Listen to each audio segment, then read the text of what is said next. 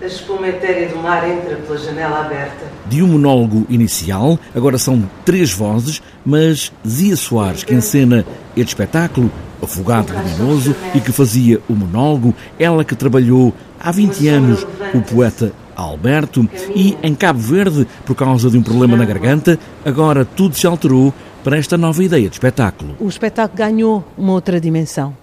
Por se encontrar em território africano, por se encontrar em Cabo Verde, o texto fala bastante de, de, da ilha, do mar, e nós estávamos numa ilha, estávamos rodeados de mar, e então tudo isso foi, foi ecoando dentro do, próprio, do próprio texto e do próprio espetáculo.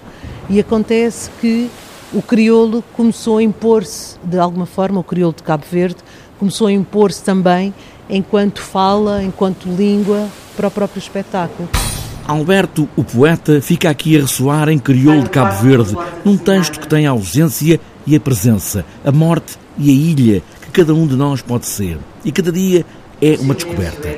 Zia Soares diz mesmo que cada espectador pode criar o seu próprio eu.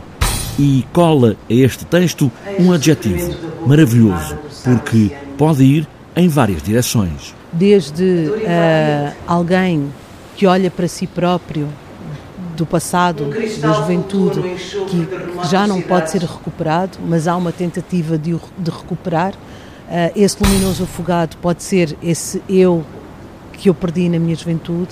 Esse luminoso afogado pode ser alguém que eu perdi, alguém querido que eu, que eu tenha perdido.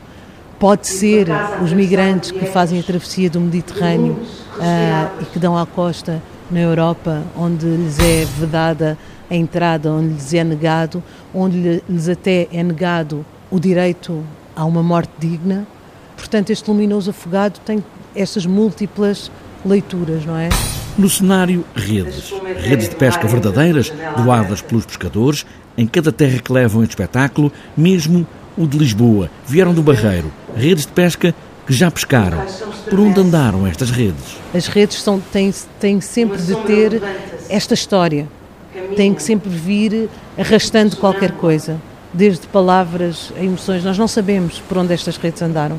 Nós não sabemos o que é que pescaram para além do próprio peixe, não é? Que palavras podem apanhar estas redes que trouxeram já tanto peixe? Há uma linha de sombra onde pode ver-se ao espelho e não ver nada.